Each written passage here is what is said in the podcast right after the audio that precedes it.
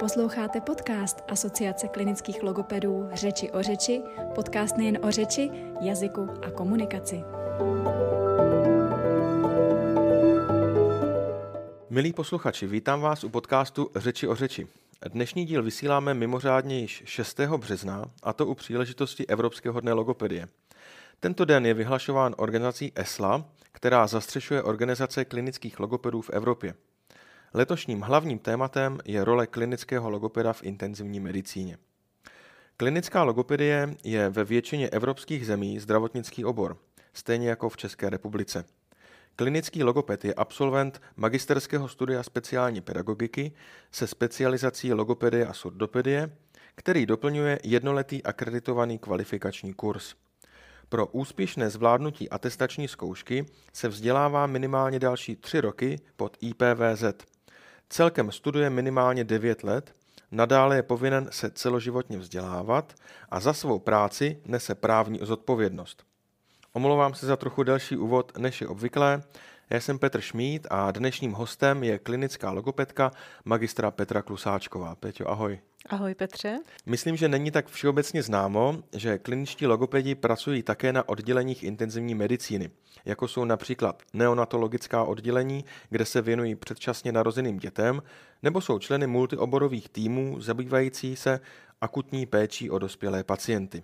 Role klinického logopeda tady není typický život zachraňující, ale svoji významnou úlohu zde hraje. Členkou právě takového týmu fakultní nemocnice u svaté Ani v Brně je i náš dnešní host. Eh, chceš mě, Péťo, nějak opravit v tom úvodu? Uh, ne, jenom bych chtěla potvrdit, že to tak skutečně je, jak říkáš, že klinický logoped je členem mnoha týmů v akutní medicíně i následné péči a opravdu poskytuje péči již předčasně narozeným dětem na neonatologických odděleních až v podstatě po seniory uh, na jakémkoliv oddělení nemocnice. Hmm, děkuju. Co tě přivedlo k této profesi? No, já jsem začínala vlastně po škole v péči následné v rehabilitačním ústavu, ústavu pro cévní choroby mozkové, tudíž můj první multidisciplinární tým, kterého jsem byla součástí, byl rehabilitační tým, v které, na kterém se podílel kromě klinického logopeda neurolog, internista, rehabilitační lékař, fyzioterapeut, ergoterapeut, ve fakultní nemocnici působím v, eh, v té intenzivní medicíně až posledních 13 let. Pojďme rovnou k tématu dnešního rozhovoru. Jaká je podle tebe úloha klinického logopeda v intenzivní medicíně? No určitě nezastupitelná. V akutní medicíně je důležitá týmová, pečlivá a organizovaná práce všech členů, ať jsou to lékaři, logoped, fyzioterapeut, ergoterapeut, zdravotní sestry. V nemocnicích bývá eh, klinický logoped členem týmu dysfagiologického, u nás v nemocnici ještě roštěpového týmu při Centru kochleárních implantací i vlastně eh, na klinice anesteziologicko-resuscitační potom tým při Centru pro kognitivní poruchy, Centru při abnormální pohyby a parkinsonismus, při Centru pro roztroušenou sklerózu a tak dále. V současné době je už takový multioborový tým eh, standardem prakticky ve všech nemocnicích, je to tak? Ano, souhlasím. Aha. Ty pracuješ ve velké fakultní nemocnici, tak jak vypadá tvůj běžný pracovní den? Já mám většinou do 11 hodin ambulanci a potom docházím za pacienty na lůžka, na různé kliniky, na vyžádání lékaře. Kolem poledne nejčastěji za pacienty s poruchou polikání, ale i za pacienty eh, s jakýmkoliv narušením komunikační schopnosti, kteří se v nemocnici objeví ať eh, jsou to například na ORL pacienti eh, po různých nádorech v oblasti hlavy a krku nebo na, po neurochirurgických operacích. Objevují se pacienti na chirurgii po nádorech v oblasti jícnu a žaludku nebo na kardio- a transplantačním oddělení. Eh, ty si říkala, že do 11 hodin máš ambulanci, takže to znamená, mm. že poskytujete péči i pro pacienty mimo vaší nemocnici? Ano, ano, poskytujeme i ambulantní péči. Eh, často jsou to i pacienti, kteří zde byli hospitalizovaní a potom pokračují v další logopedické terapii. Nejčastěji jsou to pacienti s neurologickým onemocněním. Mm, to je, myslím, ideální stav, kdy ten pacient už ví, za kým chodit, kam chodit, znáte se už z té doby, kdy byl hospitalizovaný, mm-hmm. takže si nemusí zvykat na nikoho jiného a vy nejlíp víte, jak s těma pacientama pracovat mm-hmm. potom. Vlastně logoped toho pacienta často i v rámci nemocnice provází úplně od té intenzivní jednotky intenzivní péče na áru, neurochirurgie a tak dále, až eh, potom eh, na následnou péči na klinice rehabilitačního lékařství a následně ambulantně. A ještě jsem nedopověděla hmm. tu svoji pracovní dobu. V odpoledních hodinách docházím třeba do poradny pro poruchy polikání jedenkrát týdně, nebo mám i skupiny eh, s dospělými a dětmi eh, zaměřené na trénink eh, paměti nebo trénink kognitivních funkcí, mimo jiné třeba i Feuersteinovou metodou instrumentálního obohacování. Ještě se vrátím k tomu multioborovému nebo multidisciplinárnímu týmu. Kdo všechno je teda jeho členem? Členem jsou, eh, záleží teda eh, o jaký tým se jedná. Pokud je to tým třeba pro poruchy polikání, tak určitě je to oral lékař, eh, podle příčiny narušené schopnosti polikat to může být i neurolog, v týmu je nutriční lékař, nutriční specialisti i zdravotní sestry, kteří pečují o toho pacienta. Třeba na ARU je to opravdu jedna zdravotní sestra na jednoho pacienta. Pokud je to tým eh, zaměřený na výběr eh, kandidátů na kochleární implantace, kde probíhá indikační komise, zase je to foniatr, oral lékař, podílí se i biomedicínský inženýr, kromě logopeda, který potom nastavuje kochleární implantát po operaci. Třeba tým rozštěpového centra je to plastický chirurg, foniatr, ortodontista. Mm-hmm. Jaká je pozice klinického logopeda v multioborovém týmu? Jak konkrétně třeba probíhá spolupráce s lékaři, sestrami nebo případně dalším personálem. Hmm. Třeba když bych zmínila ten dysfagiologický tým, na jednotce intenzivní péče nejčastěji uh, je to neurologická jipka, tak zdravotní sestra provede screeningové vyšetření polikání. Pokud je pozitivní výsledek, informuje o tom lékaře a lékař potom doporučí klinické vyšetření klinickým logopedem.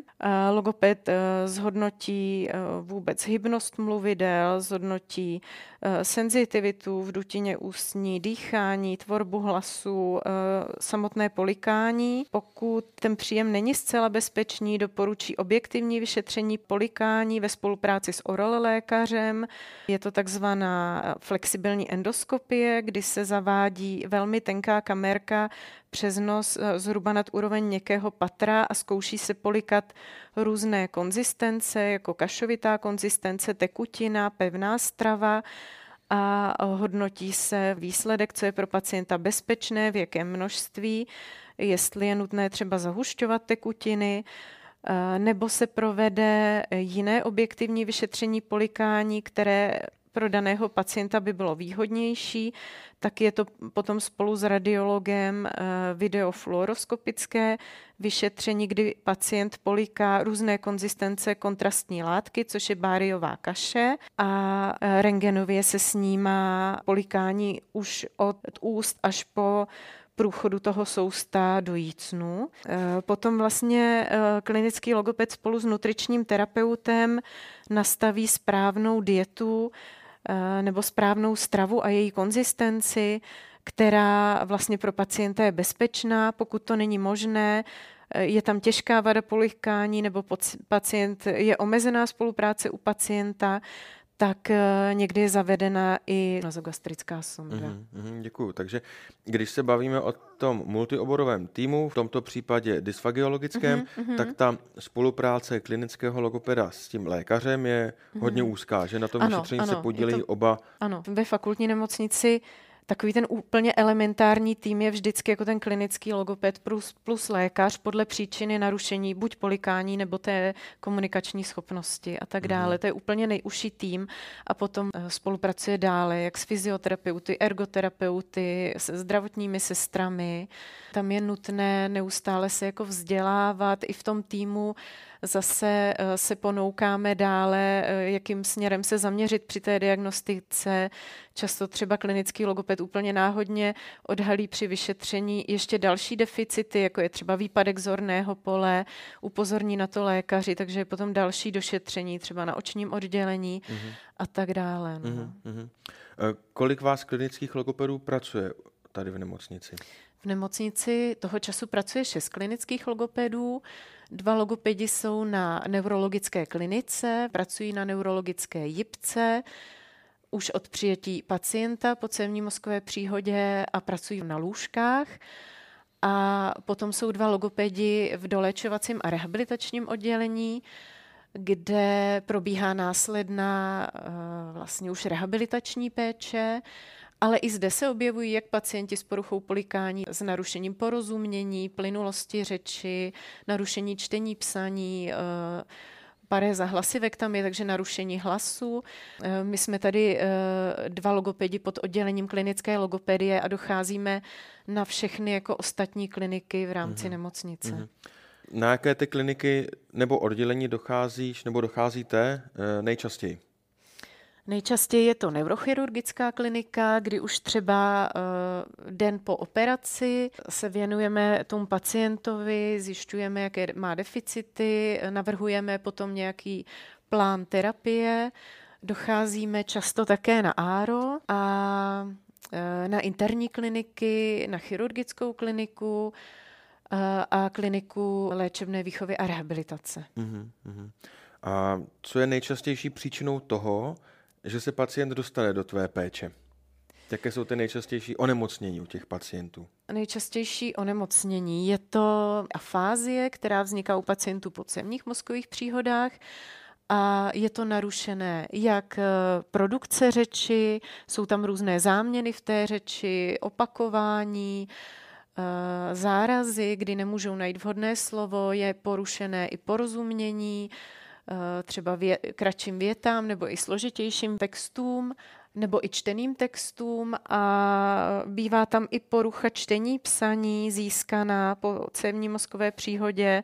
Potom jsou to vlastně takzvané dysartrie, je to porucha motorické realizace řeči, což znamená, že je narušeno často dýchání, eh, opět tvorba hlasu, je narušená melodie řeči, eh, výslovnost, eh, obtížně ta řeč je taková setřelá, nevýrazná, někdy naopak eh, až jako skandovaná, tvořená s velkou námahou. Objevují se i pacienti s kognitivně komunikační poruchou, kdy vlastně kromě narušení řeči je dominantní i porušení ostatních kognitivních funkcí, jako paměti, pozornosti, plánování, orientace a tak dále a často jsou to pacienti s poruchou polikání. Mm-hmm. Co je obsahem práce klinického logopeda na jednoce intenzivní péče? Teď myslím, co konkrétně mhm. ty tam mm-hmm. děláš. Mm-hmm. Jestli to je o nějakém cvičení jazyka nebo trénování pojmenování obrázků. Je to právě na základě podrobného logopedického vyšetření, podrobné diagnostiky, kdy zjistíme přesně konkrétní narušení u toho eh, konkrétního pacienta, tak potom navrhneme nějaký terapeutický plán, podle kterého vlastně pracujeme. To naše vyšetření je i eh, jako převedeno přesně na procenta, víme, co, na kolik procent je která složka řeči narušená a to je potom vlastně procvičováno. Úplně nejdůležitější často je právě uh, obnovení příjmu potravy u pacienta, kdy má sondovou výživu a tak dále, ale potom vlastně procvičujeme i další, navrhujeme, jak komunikovat s tím pacientem, jakou formu komunikace je možné využít, třeba často na áru i u pacientů s tracheostomickou kanilou není, není možná. Eh, verbální produkce nebo slovní produkce té řeči, takže navrhujeme nějakou náhradní alternativní komunikaci, jak se může eh, ošetřující personál s pacientem domluvit. Teď ještě napadlo, že bychom možná mohli si říct, z pohledu pacienta. Když eh, pacient zjistí doma, nebo jeho blízcí zjistí, že se nejspíš jedná o cevní mozkovou příhodu, zavolají mu sanitku. Mm-hmm. Ta sanitka ho doveze k vám do nemocnice, nejčastěji na ARO, tedy na anesteziologicko-resuscitační mhm. oddělení mm-hmm. nebo kliniku. A ty tam za ním přijdeš třeba druhý den nebo třetí den. Mm-hmm. Tak mm-hmm. jak pak ten pacient s tebou putuje až třeba na neurologické oddělení. Na té anesteziologicko-resuscitační klinice je pacient ještě eh, v těžkém stavu, často uh, není plně schopen spolupráce, Tam je zásadní potom polohování pacienta, které se provádí po dvou až třech hodinách. Taková vlastně i rehabilitační péče, péče o vlastně všechny vstupy, Eh, monitorují se základní jako životní funkce. U toho pacienta je už v té akutní fázi zahájena bazální stimulace. To je působení na pacienta eh, přes vlastně senzorické systémy, takže i logoped často je součástí té bazální stimulace, provádí nějakou orofaciální stimulaci v obličeji, když je omezená spolupráce. A na té bazální stimulaci se podílí nejen zdravotnický tým na tom áru, ale tam velmi důležitá je spolupracující rodina, od které se bere biografie toho klienta, zjišťuje se, jak ho třeba oslovovat, jak se ho mohu dotknout, abych ho vyzvala k té spolupráci, co měl pacient rád, jaké měl zájmy, eh, jaké preferoval jídlo. Třeba se zjistí, že to je vegetarián, tak se upravuje zase potom bezpečná strava v této konzistenci. Třeba se zjišťuje i, co, co měl rád, co mu chutnalo? Ano, ano, ano. Na co ho jakoby nalákat? Ano, určitě, určitě. Takže může se provádět i ta bazální stimulace, kdy se třeba ještě v době, kdy není schopen polikat, má trachostomickou kanilu, tak je možné stimulovat mm-hmm. i na jazyku tou potravinou, chutí té potraviny, nebo se provádí sluchová stimulace, zjišťuje se, co rád poslouchal, jakou hudbu poslouchal, pouští se mu ta hudba, jaké měl rád filmy. Vlastně na Áru každý pacient je sám na tom pokoji a má tam i možnost jako na počítači pouštět nějaké filmy mm-hmm. nebo nějaké dokumenty, které rád sledoval a opravdu tam je jedna sestřička na jednoho pacienta. Mm. Ta péče je velmi intenzivní i rehabilitační. Dochází tam samozřejmě i ten ergoterapeut eh, a logoped eh, začíná nějakou tou bazální stimulací, stimulací v dutině ústní, posilují se retný závěr na polikání, aby zvládl posun sousta jazykem, eh, posiluje se rozsah zdvihu hrtanu, a uzávěr hlasivek, zkouší se nějaké dechová cvičení, hlasová cvičení. V té základní péči, mm-hmm, na té mhm, jednoce mm-hmm, intenzivní mm-hmm. péče, se řeší hlavně mm, ty základní funkce. Ano, ano. Tudíž třeba ano, ten to tam je úplně potravy. zásadní, protože často dochází i ke změně toho pacienta zdravotního stavu. Eh, jsou třeba nějaké, nebo teď třeba u pacienta zrovna mám nějaké ještě drobné jako revize a operace, takže ten stav se jako vyvíjí a mění, takže je nutné, aby ten logoped eh, zjistil eh, vždycky, než tam dojde, v jakém stavu ten pacient je, jestli je schopen spolupráce, vždycky to konzultuje s ošetřujícím mm-hmm. lékařem, zdravotní sestrou, která ten den má pacienta na starosti a tak dále. Takže tam je ten vlastně přístup takový velmi citlivý a často se komunikuje i s tou rodinou. Mm-hmm. Takže pacienta. ta samotná komunikace, to mluvení, eh, se řeší až potom, co se mm, stabilizuje ten pacientův stav. Ano, až se stabilizuje ten jeho stav a právě přednost má příjem potravy, který mm-hmm. je tady zásadní, aby nedocházelo k nějaké malnutrici, dehydrataci u pacienta a zajistit především na prvním místě vlastně tu výživu toho pacienta. Mm. A potom se teprve trénuje i to porozu, eh, porozumění, vyjadřování a tak mm. dále. Takže pacient v ideálním případě mm. se začne mm. jako hezky zlepšovat, mm. z jednotky intenzivní péče ho přeloží ano, na, na běžný pokoj neur, na neurologické klinice mm. nejčastěji mm. a potom on dochází za tebou sem do pracovny, nebo ty docházíš za ním na pokoj? Já docházím ještě za ním na lůžka, protože ten skok přece z toho ára až úplně do té ambulance je je náročný, takže chodíme za pacientem eh, na lůžko, tiskneme mu materiály a cvičení, mm. aby i třeba i na áru, já jsem chodila dopoledne za pacientem, prováděli jsme daná cvičení, Eh, kdy třeba je pokles měkkého patra, provádí se stimulace toho patra ledovými tyčinkami a provádí to zároveň i zdravotní sestřičky mm-hmm. a odpoledne docházela rodina po z, uh, instruování logopedem nebo za cvičení s logopedem prováděli zase jakoby posilování retného závěru, cviky na posílení jazyka s tím pacientem. Mm-hmm. Takže to byla úplně jako nejideálnější situace. Takže potom i na standardním lůžku se pokročuje. Takže jsme se vlastně obloukem vrátili zase zpátky k tomu multioborovému týmu. Ano, Jehož ano. součástí teda je i ta rodina toho pacienta. Ano, ano. Jako poměrně Takže důležitou i, i součástí. rodina, ano. Mm-hmm, mm-hmm. Hodně jsme uh, se bavili o poruchách polikání. Jsou to časté obtíže? Často to výdáš u pacientů? V po cévní mozkové příhodě? Eh, v akutní fázi eh, po cévní mozkové příhodě u pacientů je velmi časté, až třeba u poloviny pacientů, ale tam dochází eh, k, i k spontánní úpravě. Většinou tak do 14 dnů se, se často to polikání upravuje, ale u některých pacientů právě přetrvává, takže se nastavuje zastav hodná konzistence a pokračuje se dál v té terapii, mm-hmm. kdy ty, ti pacienti i ambulantně potom chodí na nějaké kontroly do poradny pro poruchy polikání podnikání, která je u nás pod klinikou otorino laryngologie a chirurgie hlavy a krku. Mm-hmm. Jejíž součástí zase ten logoped a bývá v té poradně přítomen při všech vyšetřeních.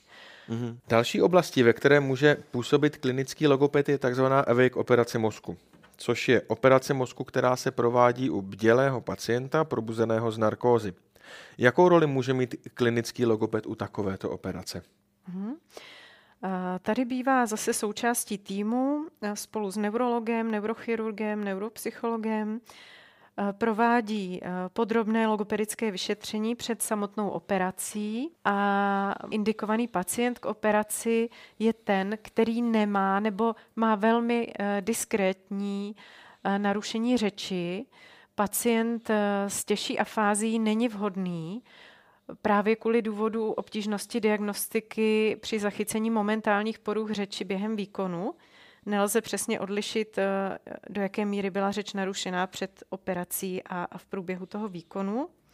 Logoped ještě před tou operací nacvičí s pacientem tu situaci, eh, že bude probuzen, jak to bude vypadat, eh, smluví si nějaké signály, na co se ho bude ptát a je vlastně přítomen na sále po celou dobu té operace.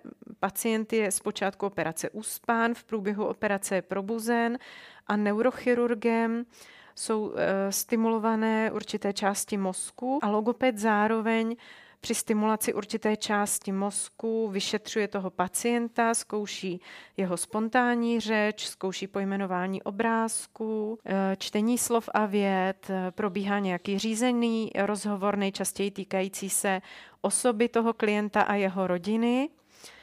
A vlastně cílem je, aby se odstranila co největší čas například případného nádoru, ale nedošlo ke zhoršení kvality života toho pacienta, aby u něho po operaci nevznikla nějaká těžká vada řeči nebo porozumění řeči, vada čtení, psaní, která by vlastně zhoršovala jeho fungování v tom běžném životě. Mm, děkuji. Tak to byla další oblast, eh, která se vlastně může týkat eh, klinické logopedie a intenzivní medicíny. Další takovou ještě oblastí, kde má logoped eh, nebo klinický logoped nezastupitelnou roli, eh, jsou operace rozštěpů, rozštěpů mm-hmm. rtů, mm-hmm. patra mm-hmm. a tam taky ta práce logopeda je té poměrně akutní fázi hnedka třeba po té operaci. Je to tak? No, dneska už se často dělají operace neonatální metodou, mm-hmm. takže velmi, velmi brzy po porodu, mm-hmm. kdy se uzavírá vlastně ten rozštěp a zase je tam, eh, dá se tam využít vlastně toho fetálního hojení, kdy ty děti potom i si strkají prsty do úst nebo nějaké hračky, tím vlastně stimulují to měkké patro, dobře se to hojí.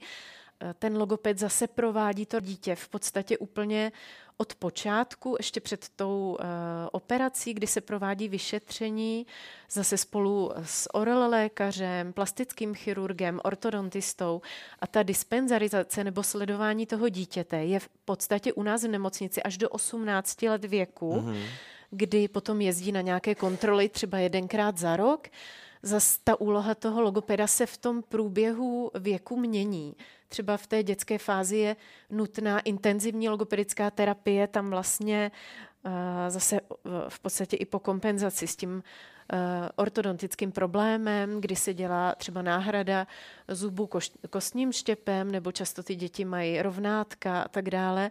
Potom vlastně už je to spíš ten logoped, uh, když je ukončena ta logopedická péče, spíše jakoby dohled mm-hmm. a zase mm-hmm. se tam pracuje na dalších Eh, problémech, které u toho dítěte můžou být. Třeba ta ortodontická péče, mm. která je delší, nebo se zvažuje s plastickým chirurgem ještě možnost prodloužení měkkého patra, mm. zda, zda se to tam dá provést. K tomu se samozřejmě vyjadřuje i ten foniatr, posuzuje eh, především zvuk řeči, jestli je tam eh, zvýšená nosovost, kdy to dítě jakoby huhňá, posuzuje tam krční nosní mandle a tak dále. Mm-hmm. My se no, budeme a... roštěpovým poruchám věnovat v dalších dílech našeho podcastu. Mm-hmm až eh, vlastně v příští polovině roku, takže tam určitě tohle téma eh, rozvineme mm-hmm. více. Já bych vás ještě, milí posluchači, chtěl eh, uklidnit, že nepřijdete ani o další tradiční díl, který vyjde 14. března a bude opět dále věnován ehm, kognitivním poruchám a úloze logopeda v této oblasti. A v tuhle chvíli mám ještě na tebe, Peťo, otázku, jestli jsme na něco mhm. zapomněli, jestli by mhm. si něco chtěla ještě připomenout nějaký okruh, nějakou oblast, kde je úloha klinického logopeda nezastupitelná? Mm-hmm. Já bych eh, spíš jenom zmínila ještě spíš tak jako trošku osobně, že vlastně v rehabilitačním ústavu, kde jsem pracovala u pacientů po cévních chorobách mozku, Eh, vlastně tam nebyl klinický psycholog, tam byl pouze klinický eh, jako logoped, kromě lékařů, fyzioterapeutů, ergoterapeutů, ale samozřejmě ve větších eh, rehabilitačních ústavech už je dneska běžnou součástí a i ve fakultních nemocnicích. A u pacientů jsem pozorovala, kromě narušení jako jazykových schopností, právě vlastně té tvorby řeči, porozumění řeči a tak dále, i narušení dalších kognitivních funkcí, jako je orientace, orientace v prostoru, jakési plánování eh, nebo eh, ve složce paměti a tak dále. Takže jsem hledala, jaké možnosti nebo jak těm pacientům ještě pomoci třeba dalším způsobem, takže jsem se stala uh, trenérkou paměti pod Českou společností pro trénování paměti a mozkový jogging a dělala jsem si kurzy uh, tréninku kognitivních funkcí Feuersteinovou metodou instrumentálního obohacování. Raven Feuerstein byl uh, psycholog a pedagog, který sestavil takzvané pracovní sešity, nazývá je instrumenty, které jsou zaměřeny právě na procvičení určité kognitivní domény, jako je právě ta orientace v prostoru. Takže je teď jako s výhodou využívám i u pacientů s kognitivně komunikační poruchou nebo po těch neurochirurgických operacích nebo po kraniotraumatech, kde mají narušené, eh, narušení i v určité oblasti kognitivních funkcí, kromě těch jazykových. Využívám to v podstatě i u dětí. Často mi chodí děti třeba i s Aspergerovým syndromem nebo s těžkou dyslexií eh, na tento trénink a Forstein vlastně u dětí hovoří o takzvaném rozvoji vynořujících se kognitivních funkcí. Takže třeba ta dyslexie by eh, podle něho třeba nemusela ani nastat, kdyby se rozvinuly určité kognitivní funkce ještě třeba před nástupem mm. do školy a vůbec by tam ten problém nemusel nastat. Takže, mm-hmm. Takže úloha toho logopeda může být i v tom trénování I, paměti. I v podstatě jak u dětí, i v takovém tréninku paměti a, a rozvoji dalších kognitivních funkcí, mm-hmm. kromě těch jazykových, mm-hmm. které jsou též součástí vlastně kognitivních funkcí, mm-hmm. nebo i čtení psaní je součástí jako symbolických funkcí, mm-hmm. které spadají mm-hmm. do této oblasti. Dobře, já ti děkuji za dnešní rozhovor a budu se těšit na nějaké další setkání a s vámi, milí posluchači, se budu těšit také u nějakého dalšího podcastu. Naschledanou. Děkuji za pozvání a zdravím posluchače. Naschledanou.